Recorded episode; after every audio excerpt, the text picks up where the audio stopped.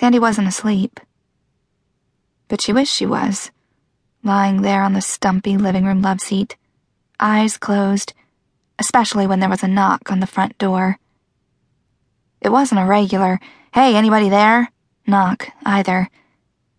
It was one seriously pissed off bang, bang, bang. Sandy had learned to tell the difference without asking who was doing the knocking. Motherfuckers looking for money would never leave once they knew you were home. Instead, they'd sit on your place all day and night, making a shitload of noise. That was their whole job to make your neighbors hate you. Like that could make someone without money suddenly come up with some.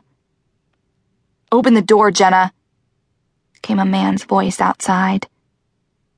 Sandy rolled over to face the front door, but she didn't get up. She wasn't scared he would kick it in or anything. They never went that far. He could have, though, no problem. Their front door was basically bullshit cardboard. Ridgedale Commons was the cheapest, shittiest place in all of Ridgedale, tucked way the hell in a corner of town, and the only two blocks of nasty for miles around.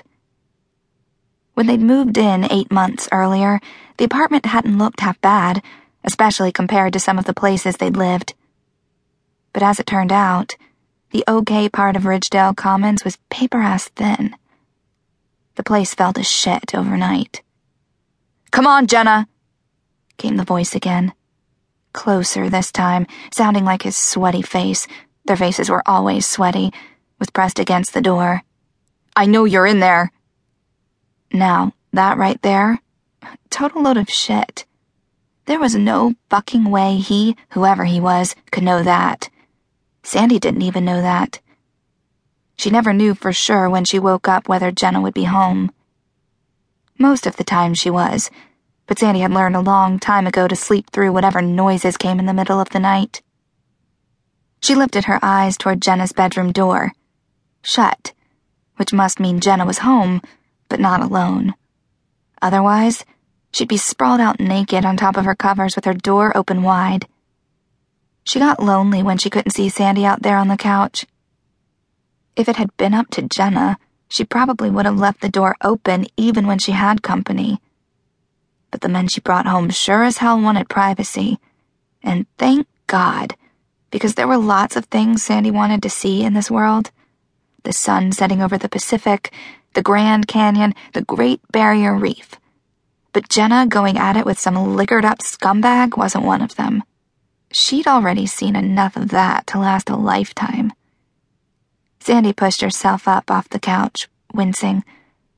Her arm had scabbed over. Now it looked even more disgusting and hurt like a son of a bitch whenever she flexed it hard. Her knee was a crazy shade of purple, too. Hard to forget something when your fucking body kept sending you news flashes.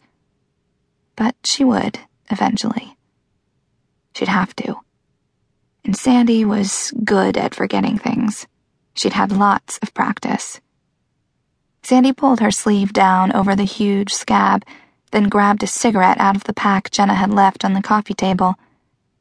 Sandy wasn't a huge smoker, wasn't even sure she liked it, but there were times that called for a cigarette like now.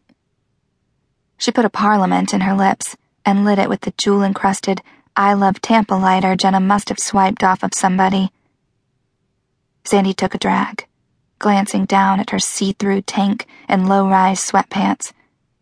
The thorned stem of a rose tattoo wrapped around her arm, the flower tucked safely behind her shoulder blade.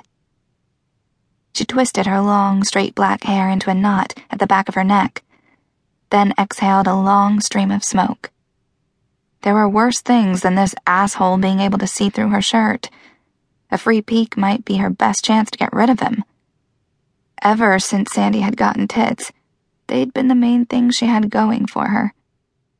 Hold on, she shouted so he wouldn't yell again. I'm coming.